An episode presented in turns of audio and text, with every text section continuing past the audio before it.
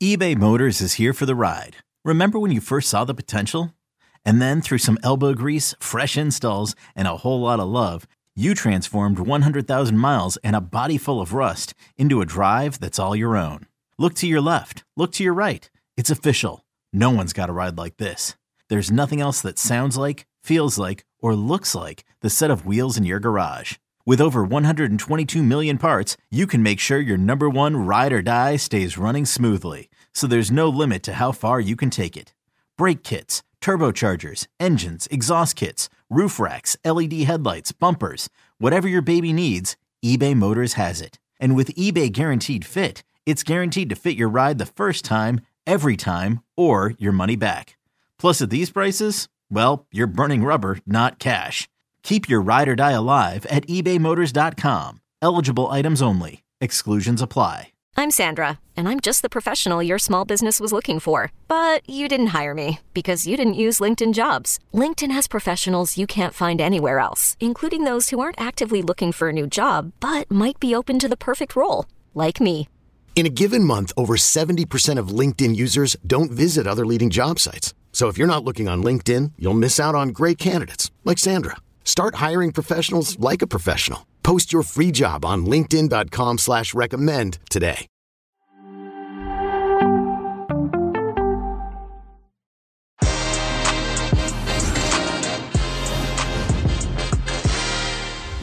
Delighted to be joined by Nigel Reo-Coker and Mike Goodman today with a lot to discuss regarding the Premier League fixtures being postponed after the passing of Her Majesty Queen Elizabeth II.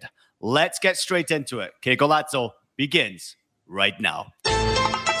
Welcome, everyone. We have another jam packed show for you today with a lot to discuss. And I am sure there are going to be debate here and there.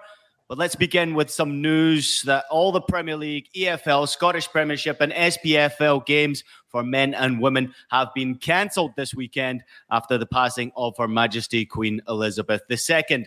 Now, the Premier League did release a statement. I will read it out to you right now. At a meeting this morning, Premier League clubs paid tribute to Her Majesty Queen Elizabeth II to honour her extraordinary life and her contribution to the nation. And as a mark of respect, this weekend's Premier League match round will be postponed, including Monday evening's game. Further updates regarding Premier League fixtures during the period of mourning will be provided in due course. Now, Richard Masters, the Premier League chief executive, also added We and our clubs would like to pay tribute to Her Majesty's long and unwavering service to our country as our longest serving monarch.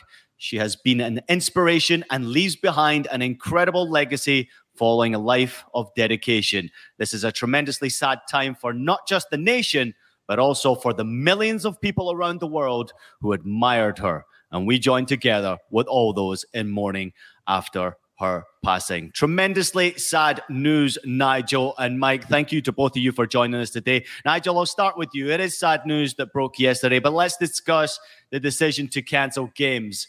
Is this the right decision to call off these games? Do you agree with this decision from the Premier League, the EFL, and pretty much every other federation and association in the UK right now to cancel the games? Yeah, I think so. You know, I think you look at how long she's uh, ruled as the head of state. It's something we've never seen before. She's the longest ruling um, head of state that we've ever had, the Queen. And I just think it's something out of respect. You know, she means so much to the nation and also people who have seen so much change within England from when she took charge. I think at the age of what, 25, maybe she was queen. So it's just something that I pretty much expected to happen, just out of respect for the queen and the royal family.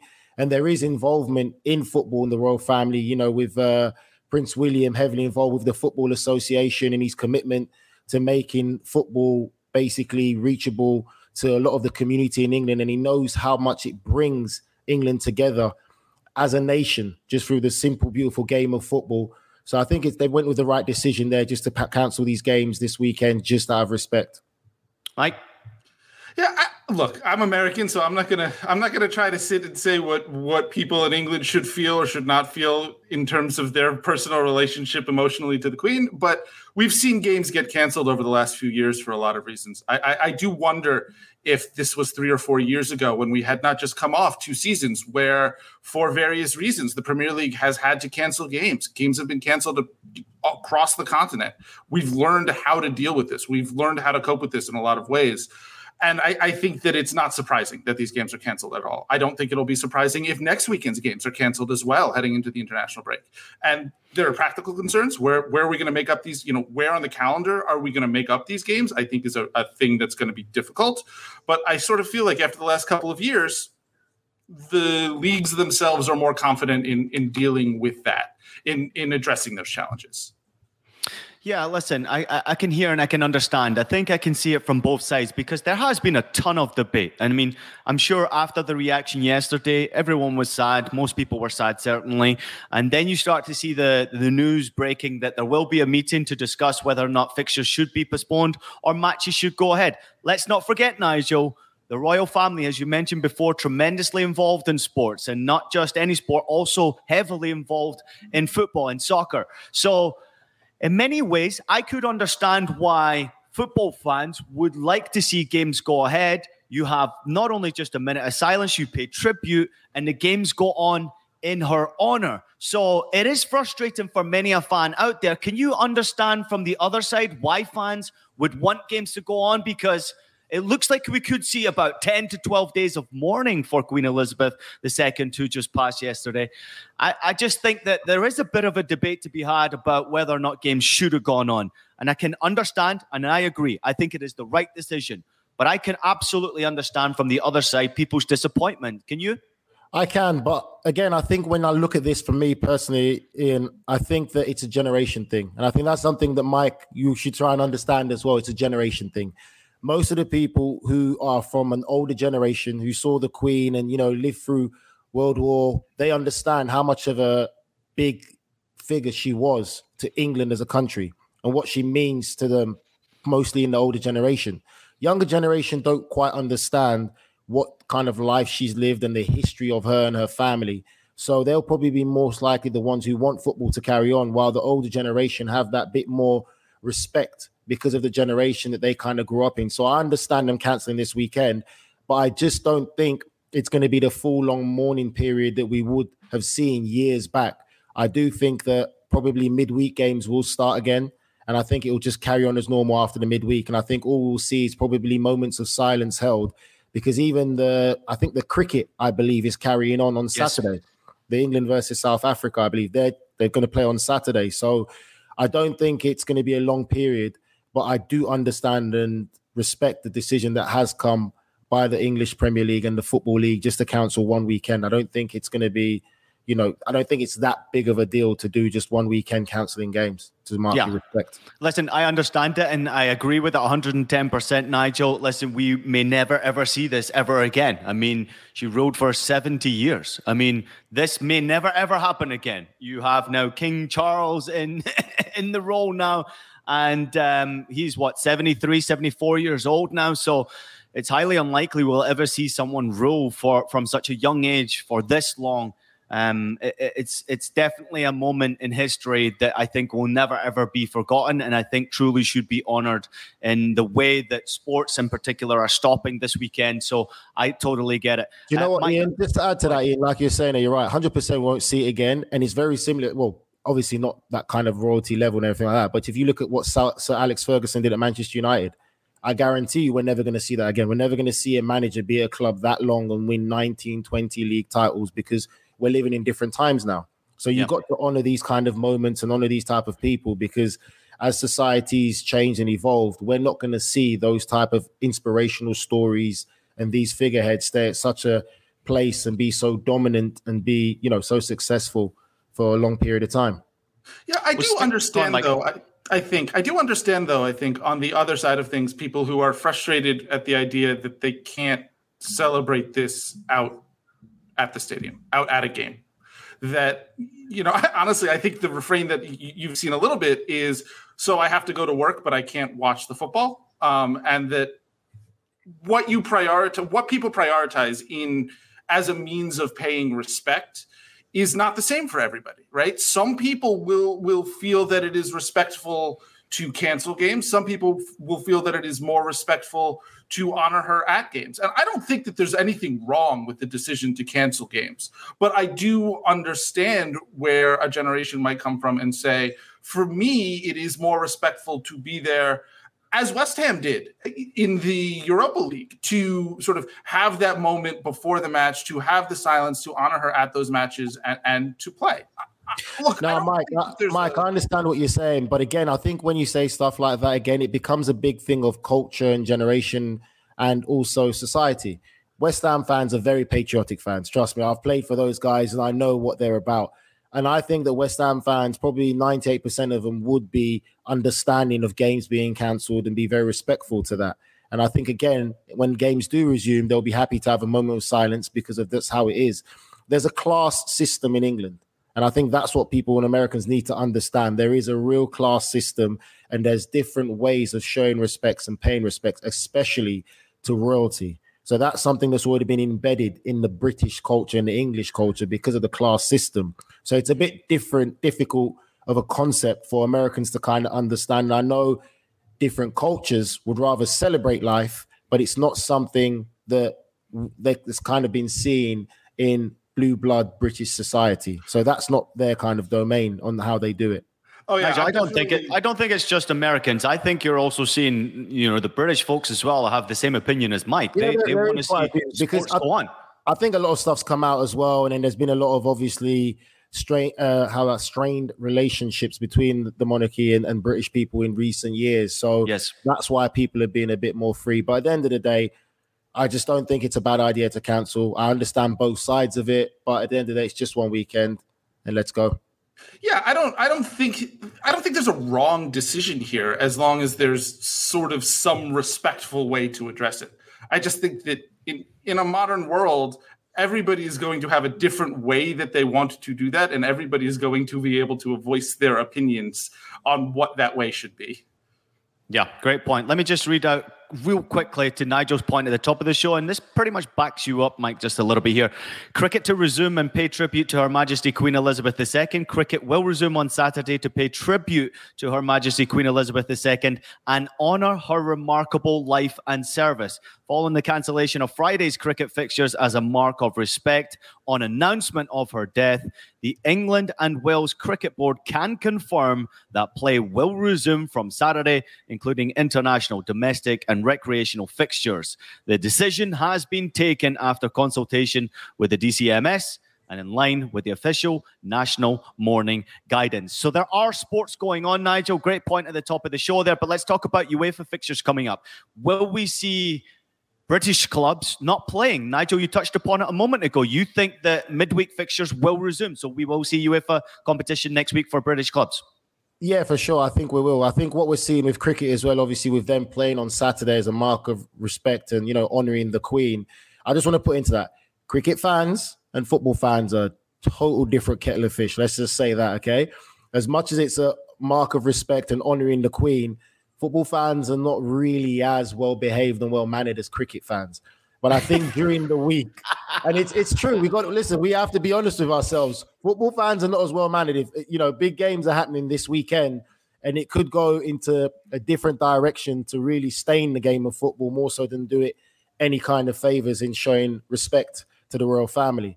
So um, I would say that midweek games will probably go on, and I think that they'll pay tribute to the Queen again before the kickoffs of the midweek games. But that's just my personal opinion. I can't really see them cancelling it with everything that's going on with the amount of fixtures that have to be squeezed in yeah. before the World Cup.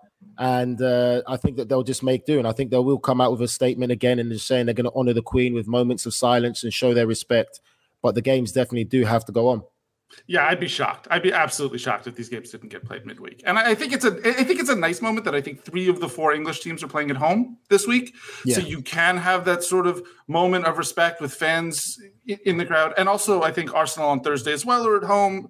So it's a nice moment. I, like I just don't think there's any feasible way with the schedule that you couldn't play these games. Um, you have to get them all in before the World Cup. The the schedule this year is insane anyway. Just from a practical standpoint, I don't see there being any way you could you, you could let these games not go ahead. Nigel, just on a personal note before we move on to some Premier League news, did you ever get the chance to meet Queen Elizabeth II? Obviously, playing at Wembley Stadium and, and being around the Royals many times, uh, certainly through sporting events. Did you ever get the chance? No, I was supposed to when we played in the FA Cup final, but instead it was uh, Prince William, I believe, because obviously he was the, the honorary guest of uh, the Football Association. But the Queen was unable was unable to make it then.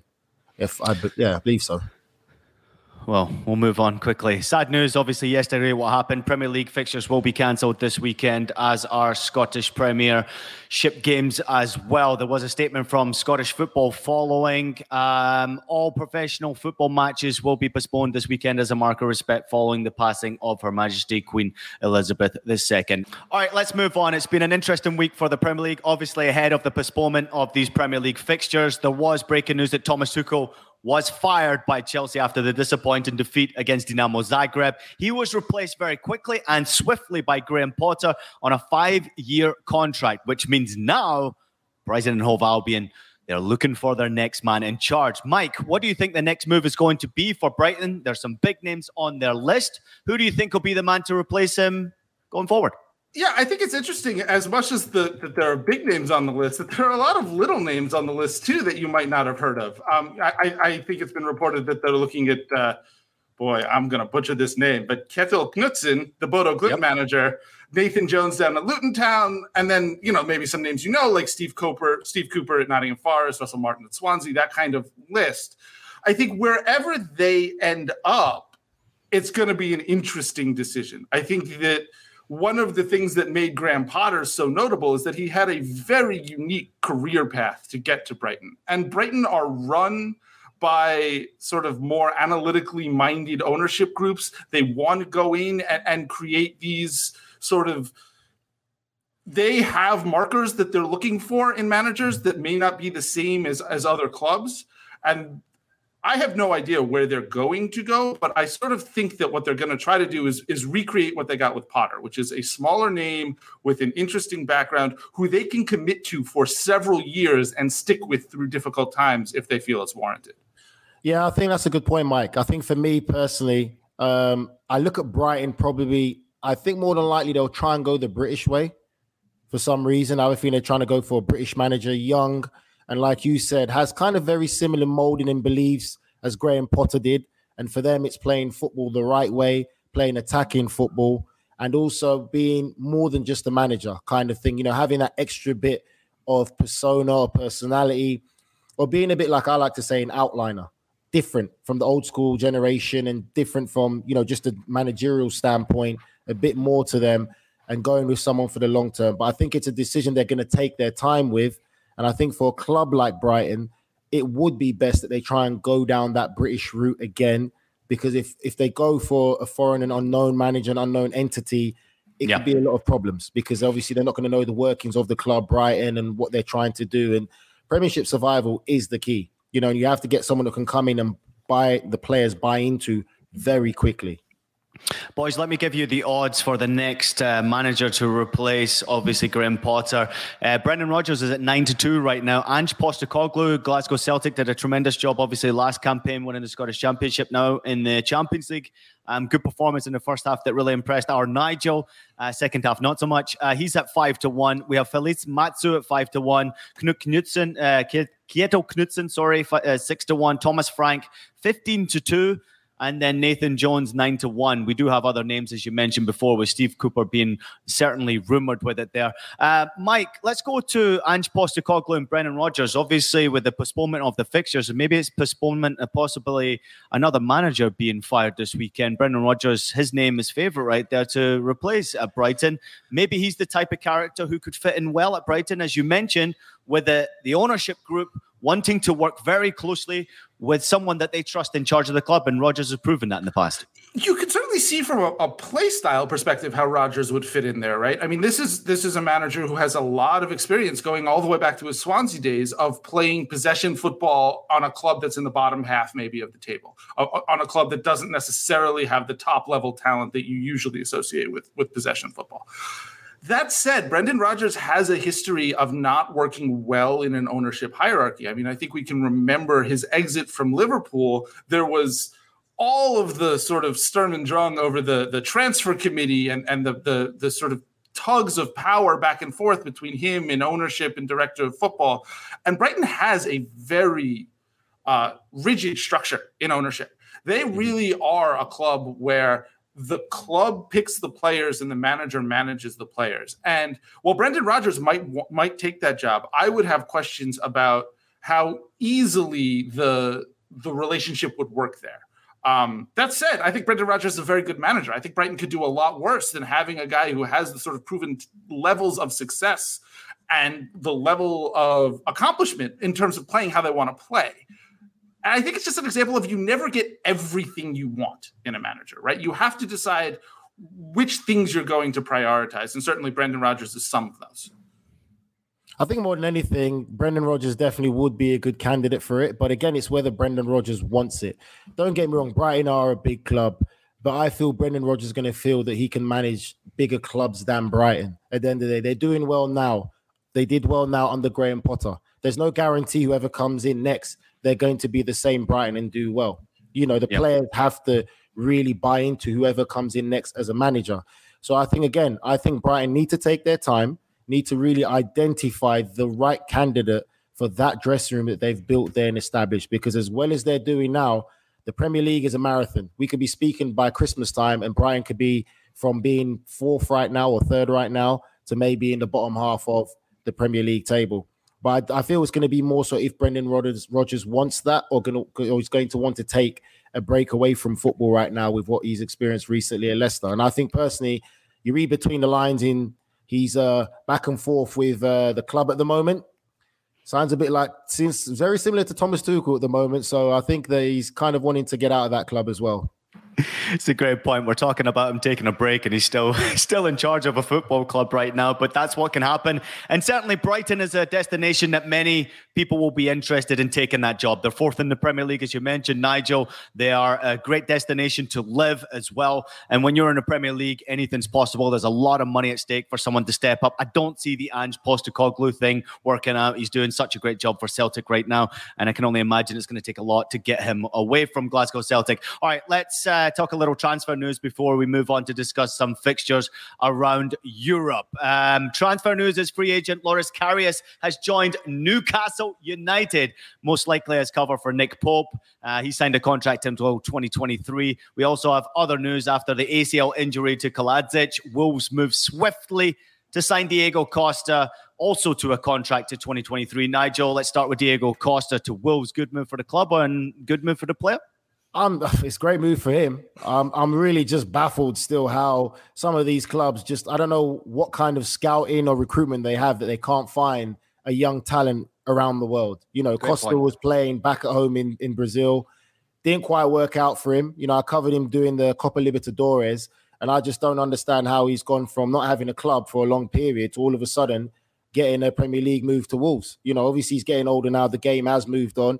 He's probably going to be used more as a, a, a target man, very antagonizing player in your team. He's probably one of the players you want in your team than not in your team because he can be very, very annoying in all aspects of the game. But still, at the point, I really am surprised that they haven't gone for a young, up and coming talent or striker. So it's a great move for Costa. For me, it's questionable by Wolves. Yeah, I just don't know how much Costa has left in the tank. But I will say, to him being annoying, what is incredible about Diego Costa is do you know how many Premier League red cards he has? Go. Zero. You know how many top flight European red cards he has after having appeared in 2009, 2010, I believe was his first? He has three total. This is not I, I, he has a reputation as a guy who is out of control and i think nigel had it exactly right. He's not out of control. He's no, he's annoying. Not. he he's knows annoying. exactly he, what he is he doing. he knows exactly what he's doing and the thing about it is him coming to the premier league is going to be great because i guarantee you more people are going to want to watch wolves wolves because for me i'm a big fan of players letting their personality out on the football pitch and that's one thing he is not shy to do. He's going to get a lot of uh, eyes on him and a lot of people are going to be wanting to watch Wolves now with him joining them. But it's a great move for him. And again, I still stand by it's questionable by Wolves, really, with the team that they have right now. Yeah, great talking point there. So Costa was initially denied his work permit, but Wolves did appeal and they were successful. Uh, he played for Atletico Mineiro. Nigel, I'm sure you covered him previously. His, he, he last played in January, now 33 years old, as you both pointed out. Did you know that while over 60% of Americans dream of starting their own business, less than 20% of them take the first step? The reason? Building a business is tough. Tailor Brands is simplifying the business journey. From launching and managing to growing your business, Tailor Brands isn't just another tool, it's your online business partner from launch to success. With Tailor Brands, building your dream business becomes an effortless experience. Their comprehensive platform guides you through every step, ensuring you have everything you need in one place. From LLC formation to bookkeeping, invoicing to acquiring licenses and permits, and even setting up your bank account. Tailor Brands handles it all seamlessly.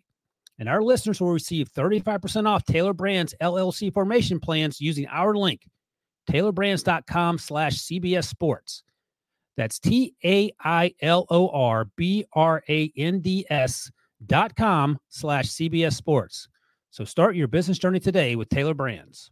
Robert Half research indicates 9 out of 10 hiring managers are having difficulty hiring. If you have open roles, chances are you're feeling this too.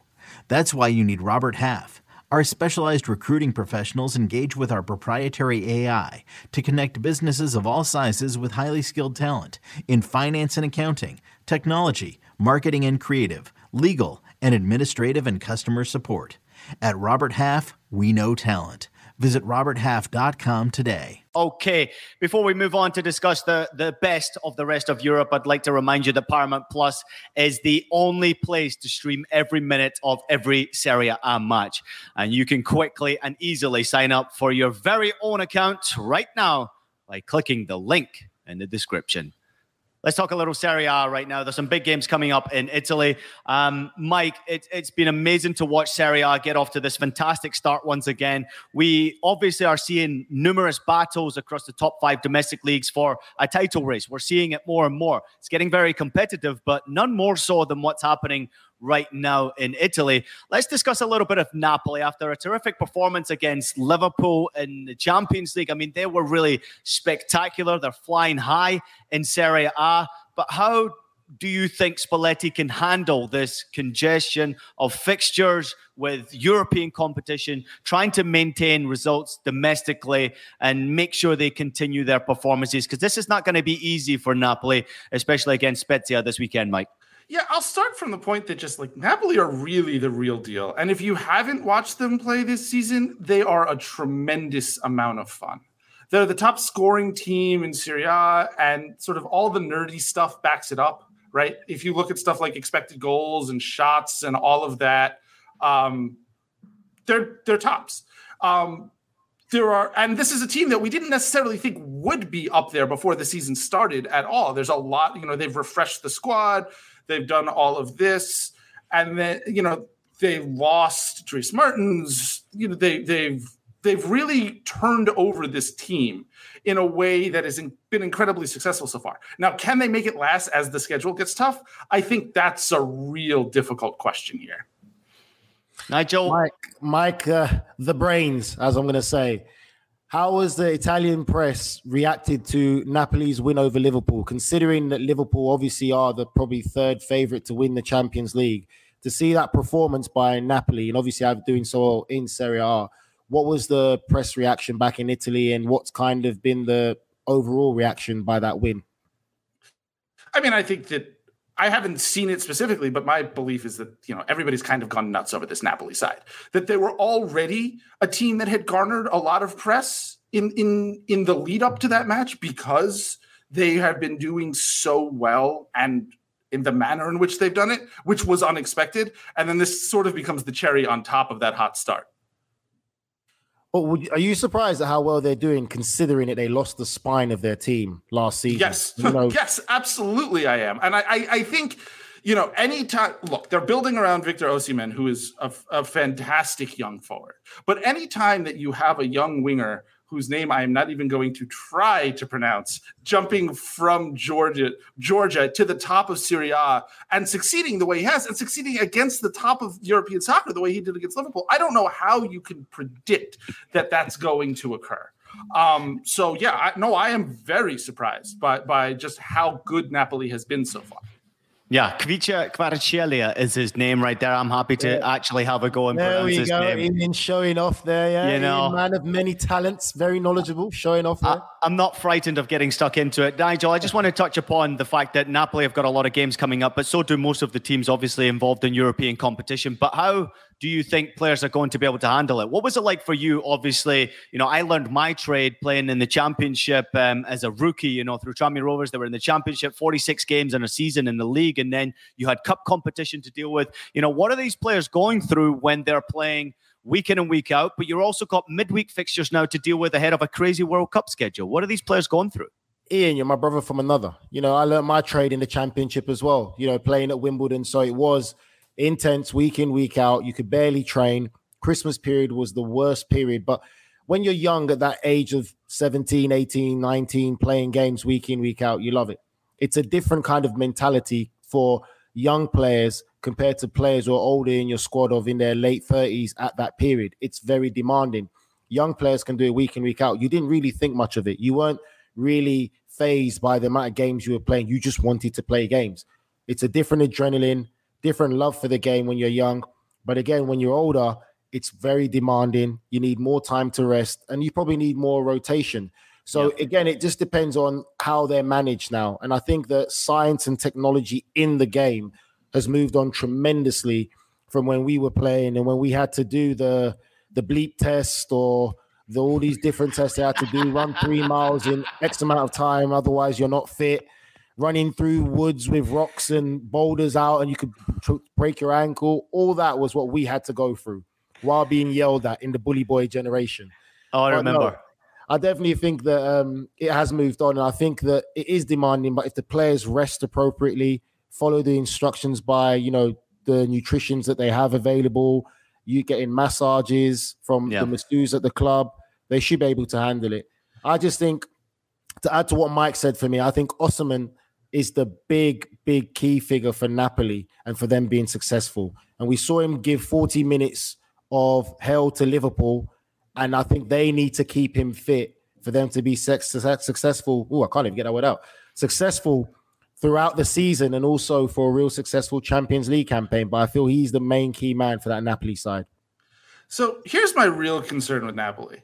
They've only used 20 players so far this season, which is the second fewest in, in Serie A. I think uh, Lazio and Spezia have both used 19. And then you go dig into that a little further. They have 11 guys who either have either started five matches or four matches. Mm-hmm. Nobody else has started more than one. So if they're going to keep this level up, they are going to need to get more minutes from somewhere. Can they do that? Maybe. I mean, like Tanguy Ndombele is one of the guys who's only started a single match, who was one of their big acquisitions this summer. If mm-hmm. if players like that who are currently on the fringe get worked in, then sure they can do this. But I just don't think that you're going to be able to run the same 11 guys out there twice a week, every week from now until the World Cup, and not either risk injury or sort of a deterioration in play. Yeah, I'm with you right there, and especially the way Spalletti likes to play. I mean, it's high intensity. They play football the right way. They like to get it on the ground. They like to move it quickly. But the problem I've got is that you mentioned it, the squad and the quality and depth. If you don't have the quality and depth, and you don't spend the money to compete in European competition, you're going to fail at some point. It's going to collapse. However, I just wonder this year, though, Mike and Nigel, both to you, this real quickly before we move on to the other fixtures. This is a World Cup year. So you're going to see a lot of these players step away from Napoli. You know, after the, the group stage, they're going to go to a World Cup and then they're going to come back after it and then sort of start up the domestic season. This is one of the most ridiculous campaigns I've ever seen in my life because of a Winter World Cup because of what's happening with the Champions League being so condensed. We're now starting to see domestic uh, games being condensed as well. But let's move on to Inter versus Torino. And Inzaghi's men, they lost three of their last four games across all competitions. I thought they looked pretty awful against Bayern Munich. I thought they were poor. I mean, really poor in the derby before that against Milan, conceding a lot of goals. Mike, what are you expecting from Inter? Obviously, going up against Torino this weekend, not an easy game for them. Yeah, so Inter is one of those where I think I'm going to put my nerd flag down a little bit. Um, I think that they have not been great for some fairly fixable reasons. If you look at some of the numbers, they sh- they're going to score a lot of goals if they keep playing the way they're playing. Um, they've scored a number fewer than their expected goals suggest they might. And and honestly, I just think they've missed shots that they will usually convert when they have opportunities. Now, the other side of it is that they are conceding more goals than a stat like expected goals predicts. And there, I think it's just a very simple problem, which is that it's time for Handanovic to hand over the baton to Onana. That that you just have a very easy explanation for why the performances aren't living up to what the numbers would suggest. And honestly, I just sort of think that if Inter make that change at keeper, everything else on this team is kind of going to work itself out for them being near the top of the table all season long. Yeah, Mike, pretty interesting. Go ahead, Nigel. Good? I was just going to say, Mike, sorry. Do you think they're still good enough defensively to really mount a uh, strong challenge for Serie A? I think the center backs are good enough. Yeah. I think the problem, such as it is, is that that midfield is very open and they're designed to be very open, right? I mean, you've got a guy like Brozovic sitting at the base of that midfield, and it was Brozovic bursting ahead into the box against AC Milan to score the opener. This team is designed to play open. And so if they're playing open and they're not converting those chances when they get them, it's a problem. And then the problem becomes defensive because you are bursting bodies forward and leaving yourself exposed. But I sort of think that the answer to that is like just convert some more chances and you'll be okay. So I'm gonna say this though: is it basically if we want to do like a club comparison, is it the Inter kind of trying to be like the Atalanta of Serie A a bit, but they don't have the right personnel to match how Atalanta play? I think it's a little bit of that. I I think that it's. I'm not willing to say that they don't have the right personnel, especially with Lukaku coming back and then getting injured, and then you're trying to find the right mix of attackers that'll make it work for the season. And I sort of have confidence that they will as the season goes on. But yeah, there absolutely has been sort of an unsettled element to their attack right now.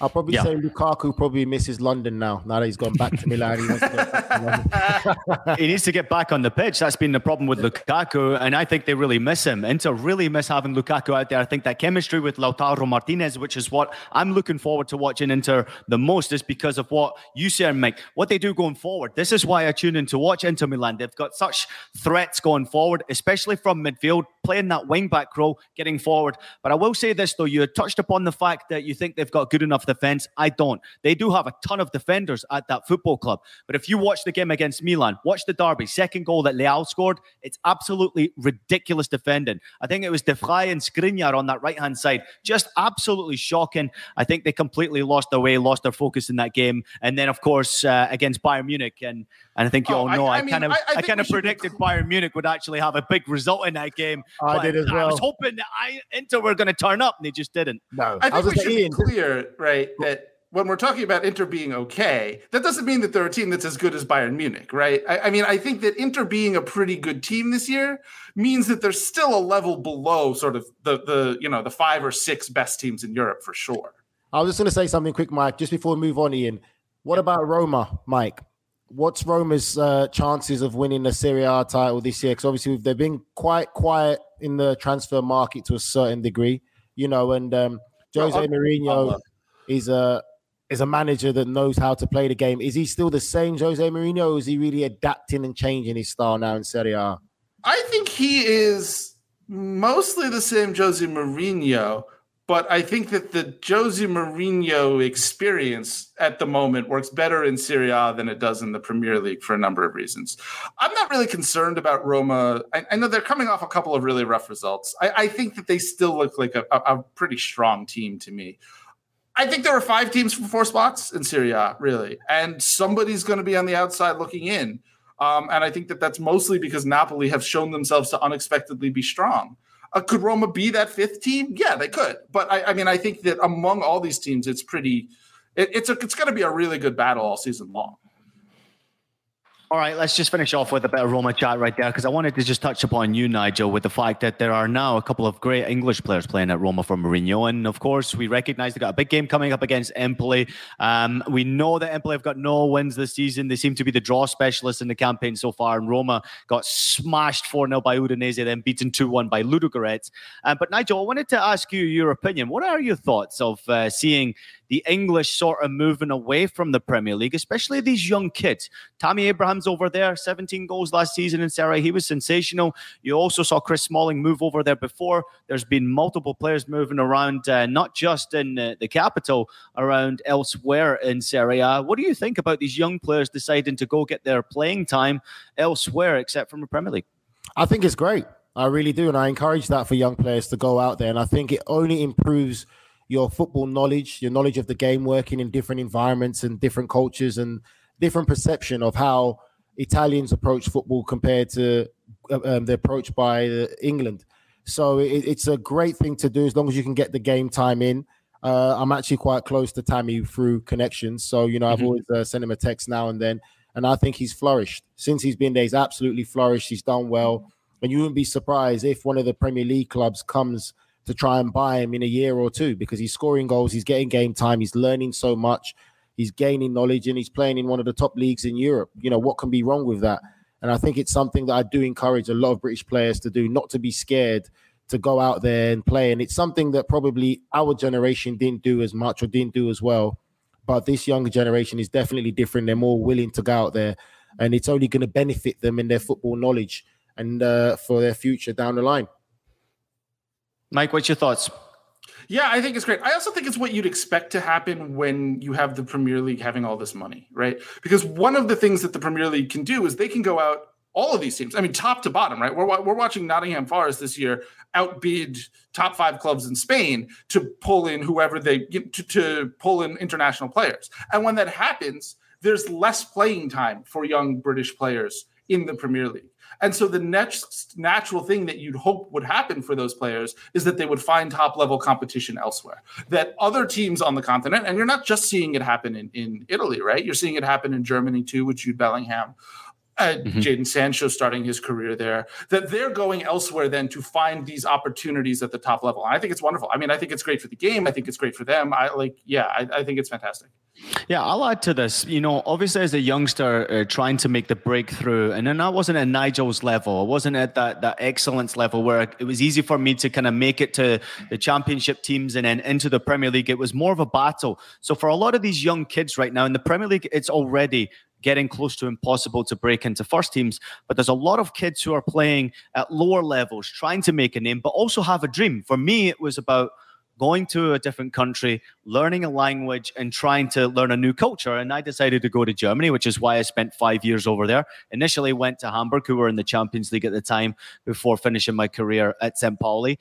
And I will tell you this, both of you, what a great experience it was to learn a language, to learn a new culture, to to play football speaking a different language and hearing multicultural you know obviously languages on the pitch it was absolutely spectacular.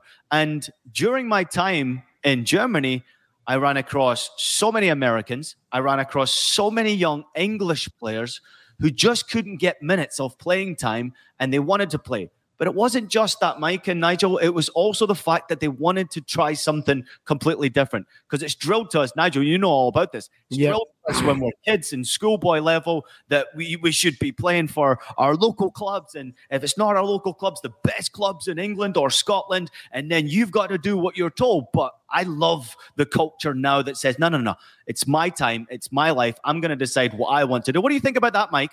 Yeah, I look, I think that too often we forget that athletes are human beings, right?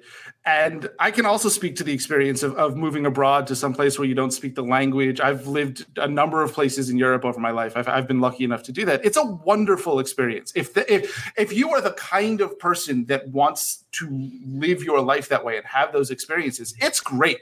And if you are a footballer that wants to live your life and have those experiences that way, having the opportunity to do so is is absolutely amazing. And so the fact that the the economics of the game now are allowing for that to happen for players who want that is is I think it's terrific. Right. No, hundred percent. I'm I'm with you, Ian. I think uh, how we grew up, and I think when you say that about yourself, you have to realize that you're an outliner. But a lot of the players in our generation were programmed to be that way, and it was hard to deprogram them. So you do believe, oh, you got to play for your local club. You can only play in England. Not worried about playing anywhere else. This is where you have to play. No, you miss out so much on life as well as football. You know, and learning a new culture, learning and understanding. I think that's been one of my great things about football is taking me around the world. I've worked with mm-hmm. different managers and coaches, and you learn how football is perceived by different cultures, and then you get a greater understanding. And it also gave you a greater understanding with some of the foreign players that we played with within England, because you kind of understood the culture they're coming from and their background, and how certain things that we might say in England as the normal is offensive to them. So it's kind of an appreciation still, but you're still evolving and learning about the game of football. And I think it's great for these youngsters. And again, it's it's down for them to really take those opportunities because it's only going to benefit them later on in life. Yeah, before we make this a four and a half hour show, let's move on to the Bundesliga. We know that Leipzig are taking on Borussia Dortmund this weekend. It's probably going to be the most watched game in Germany. Uh, not necessarily Bayern versus Stuttgart. I think it's going to be Leipzig against, against Dortmund because of Marco Rose taking over at Leipzig. He was previously at Borussia Dortmund, and now he's going up against his former club as Leipzig boss. Um, a bit of a change. Tedesco fired after the Champions League humiliation. Um, in comes a new boss, Marco Rosa. What do you think about the move, Mike? And uh, what do you think about this match? Well, you know, you brought up that he was just the the Dortmund coach. I want to go a couple steps further back because he used to, before that he was the Gladbach, and before that he was the RB Salzburg coach. And what I find interesting is that last year, Jesse Marsh was fired from RB Leipzig. And what they said after they fired him was, it wasn't really your fault, Jesse. You wanted to play the way that RB wants to play. And we have moved away from that style. We've moved to a style that's a little bit different. And that's why we're going to move on from you and bring in Tedesco. Tedesco. Now, less than a year later, they are firing Tedesco, whose results have not been good, and bringing back in Rose, who brings with him the typical RB style again. So I don't think actually that Leipzig has been quite as bad as their um, record this year. I think they've played in a little bit of bad luck, not a lot, but a little bit. But I, I think like- they've been shocking, Mike. I think they've been terrible. Honestly, I've watched most of their games; they've been really poor. And I just, I, I, I have real questions about what they think they're doing going through this rotation of coaches. I just love Mike defending Jesse. It's okay, mate. I know how it is. Ian, I want to know what you think of the appointment. Do you think it's the right decision? Moving yeah. forward? And also, do you think it will, how quickly will it be able to elevate them to be competitive as we've seen them in recent years and what they've built in Europe, the reputation?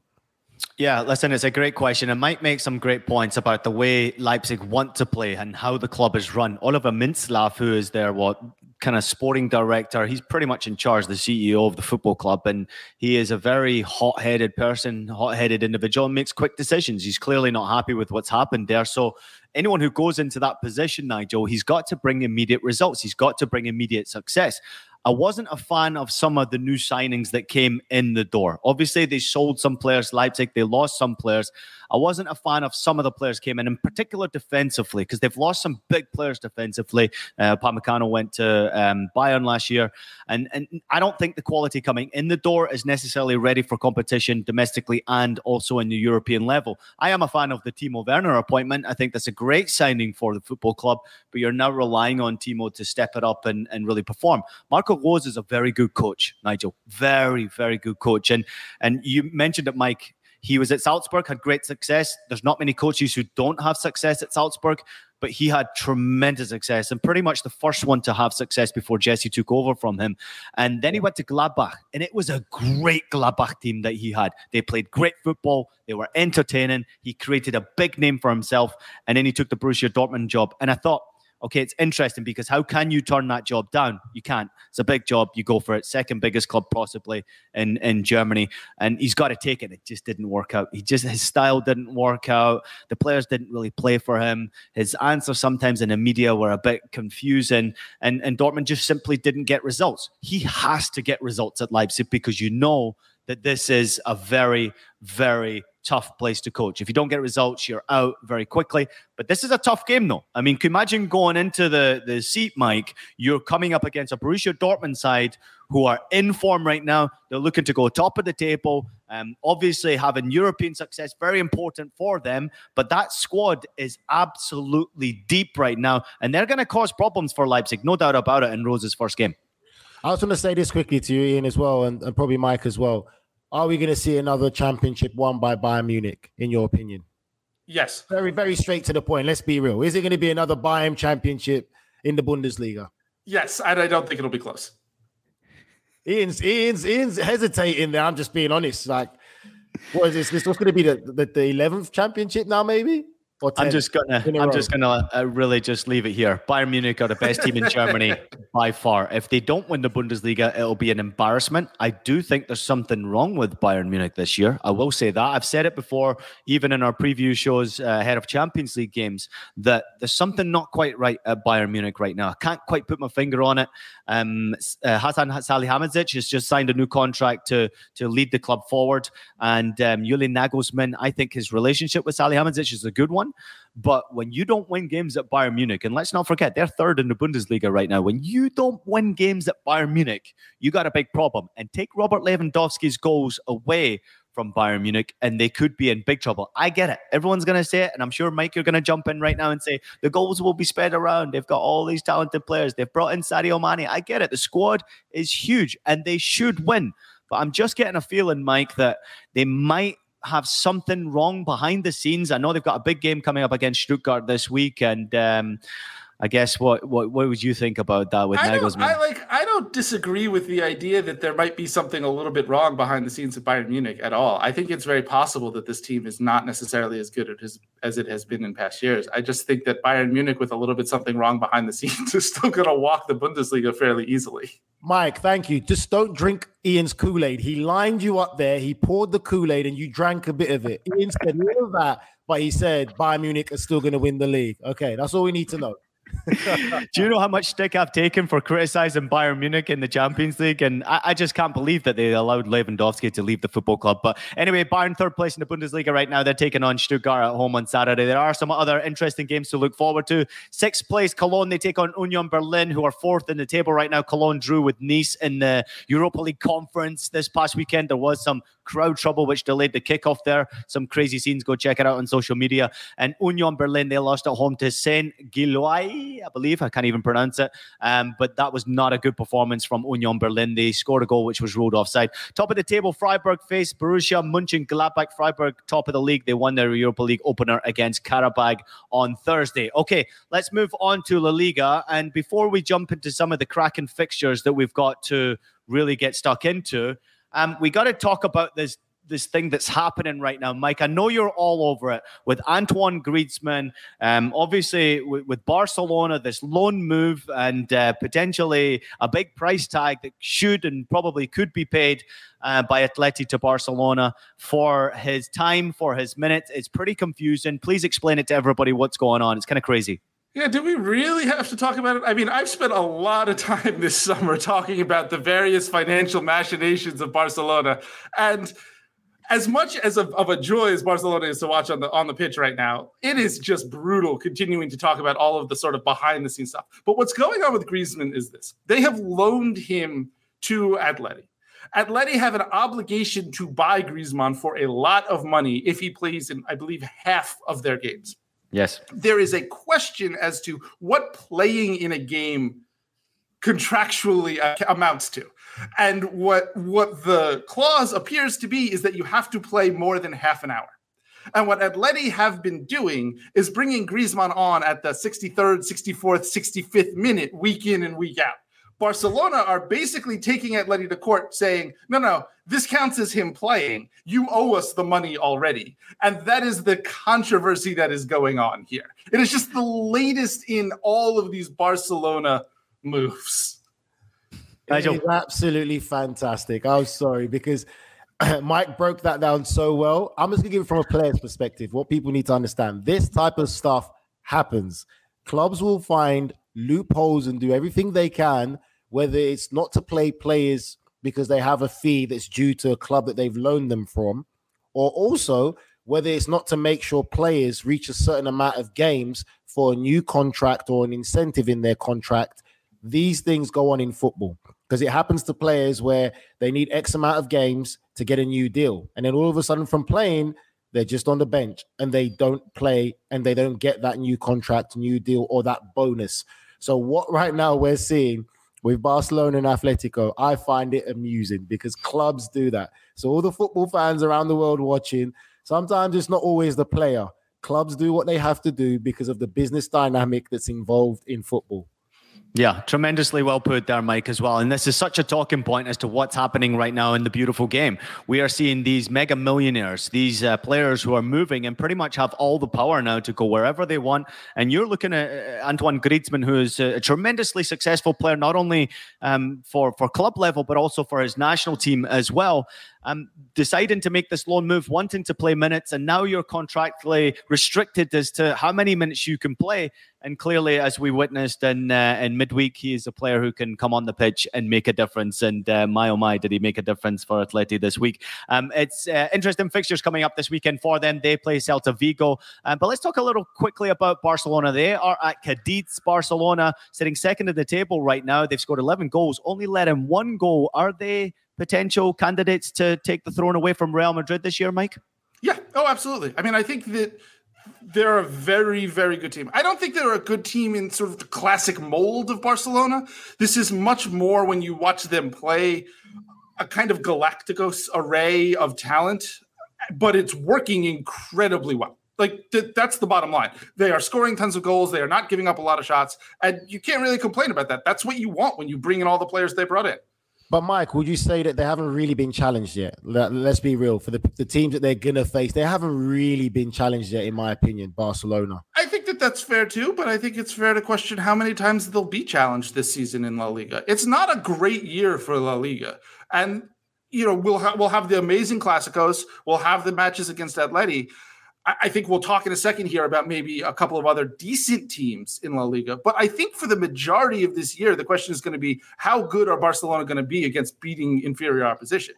Do you know what, Mike? Yeah. I like what you said there. I think you're 100% right. It's they've got an array of talent and they're trying to work best with what they can do. But for me, I've, I must say, and I've said it to Ian before, I really give credit to Real Madrid because in all my time of playing football and following football, now I've never seen Real Madrid as a club where they've ever said, "Oh, they're in a rebuilding process and it's going to take two or three years and patience." No, they've been so well run in how they do their things, their operations of scouting talent. I feel for me, they've got a great balance of a team right now. You look at the acquisitions that they made this summer, and I think Tchouaméni for me is going to be one of the top midfielders in the world. Getting him and playing alongside the experience of Modric, who still looks like he could play for another three or four years, and having that good mix of experience and youth, and then selling Casemiro for 70 million to Manchester United, which was great business for me. I feel for me, Real Madrid are one of the best run clubs in world football, considering how they are run. People might not like their antics at times when if you go there as a manager, you know you have a lifespan of two years or three years max, if you're lucky. But at the same time, you're working with the best of the best. You don't ever have to worry about a squad rebuild and bringing Real Madrid from the wilderness back to compete against the best. And I feel that that's kind of where they're at, where Barcelona is kind of slowly trying to get back up there with the identity. And mm-hmm. obviously, the financial strain and burden at that club is a tough one. Yeah, I will say this though. Barcelona have made some wise moves. Some of the transfers they've brought into the football club make them immediately competitive, not only domestically, Nigel, I think they'll also be competitive on the European level. And I love what you said about Real Madrid. I can see why you have this love affair with the football club and the way it's run because they quietly go about their business. When things are not going well, there's not a lot of noise about Real Madrid. They just quietly go about their business. And like we saw last year, probably win another Champions League. Uh, nothing warmed my heart more than listening to you trying to pronounce Tchouameni's name. But let's uh, let you know that Real Madrid are taking on Mallorca. Hey, Tutu, hey, listen, Tutu, go on YouTube, do it.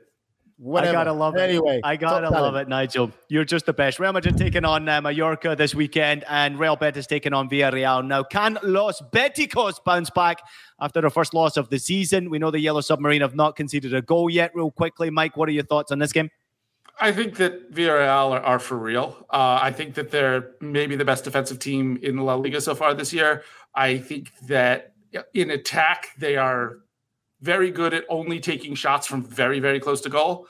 Um, I think that if you haven't watched them this year, because, you know, there's a lot of soccer out there, but there's no Premier League this weekend, you will also watch them and see, oh, they're an Unai Emery team. They're not fun to watch, but they are very good. Real Betis on the other side, they are fun to watch. And I think that this this week, this game match this weekend might be a really good time to tune in. And it's a little bit of like unstoppable force versus a movable object dynamic, which might be a, a good match to check out on, on a weekend where there's no Premier League. Yeah, I agree with you as well. We'll say this though, Villarreal, even though they didn't concede a goal in La Liga yet, they let in a terrible goal in Europe in midweek, and it was kind of embarrassing for them. That was a terrific game to watch, by the way. Uh, let's move on real quickly, Mike. Espanyol against Sevilla. Uh, Mike, real quickly, Lopetegui, uh, Sevilla's situation right now is not good at all. Can you understand why they would hang on to him a little bit longer? Well, I think it goes something like this. They sold their two center backs, who were both very good in Diego Carlos and, and Jules Koundé, mm-hmm. and didn't really replace them.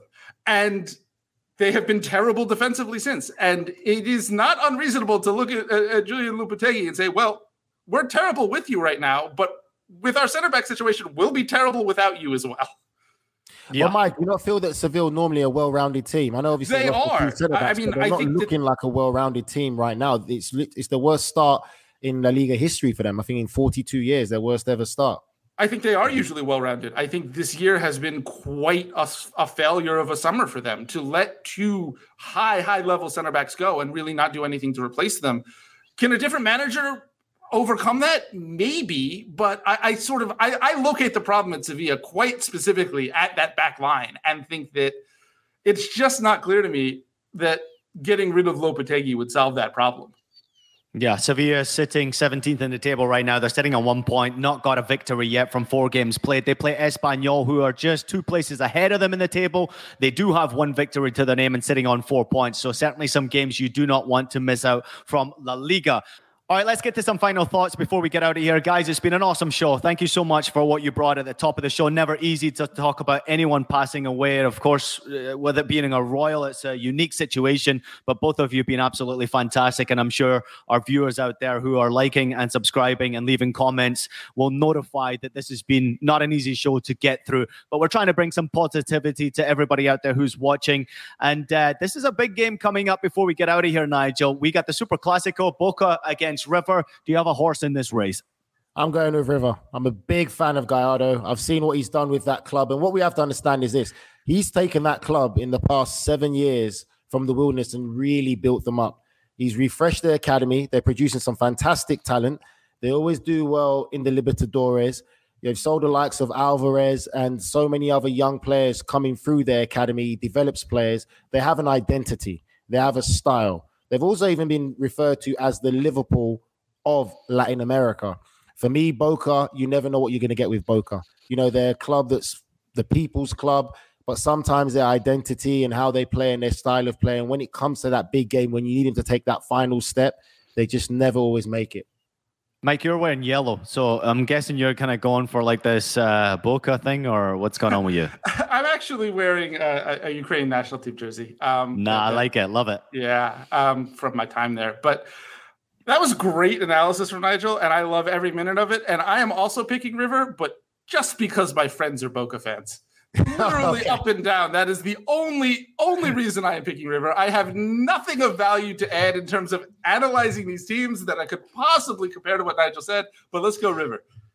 Listen, it's not easy to break down what we do on this show because there's so many games to watch and we are spoiled for choice pretty much every single weekend. You can watch the top five European leagues. You can watch, if you're in the United States, domestically Major League Soccer. You can watch South American League. I know, Nigel, you've been covering it immensely and doing such a great job with Copa Libertadores. It's amazing to me how difficult it is, but how wonderful it is to try and keep yourself covering across all of these leagues. Gentlemen, thank you so much for joining us today. It's terrific to have you with us. Not easy, as I mentioned at the top of the show, talking about the passing of Her Majesty Queen Elizabeth II and the Premier League fixtures being cancelled. But I'd like to thank everybody out there so much for listening to Que Golazo this time around. Please take a minute to leave us a rating and a review on your favorite podcast platform. We're also on Apple Podcast, Spotify, Stitcher, and anywhere else you listen to your podcast.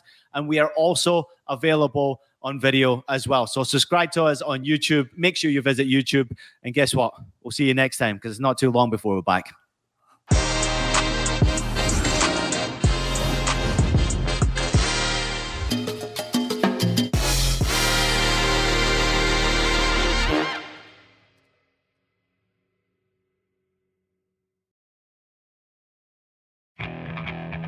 Okay, picture this. It's Friday afternoon when a thought hits you. I can waste another weekend doing the same old whatever, or I can conquer it. I can hop into my all new Hyundai Santa Fe and hit the road. Any road. The steeper, the better. Because my all new Santa Fe is available with HTRAC, all wheel drive, so I can hit the trail without a worry in the world. Heck, with three rows and best in class rear cargo space, I can pack the whole family in with all our gear. We've got available dual wireless charging for our phones, so we'll never lose touch with civilization, and we won't lose touch with the primordial power of Mother Earth. So, which is it? Waste the weekend or do something a little more epic? And conquer it in the all new Hyundai Santa Fe. Visit HyundaiUSA.com or call 562 for more details. Hyundai, there's joy in every journey.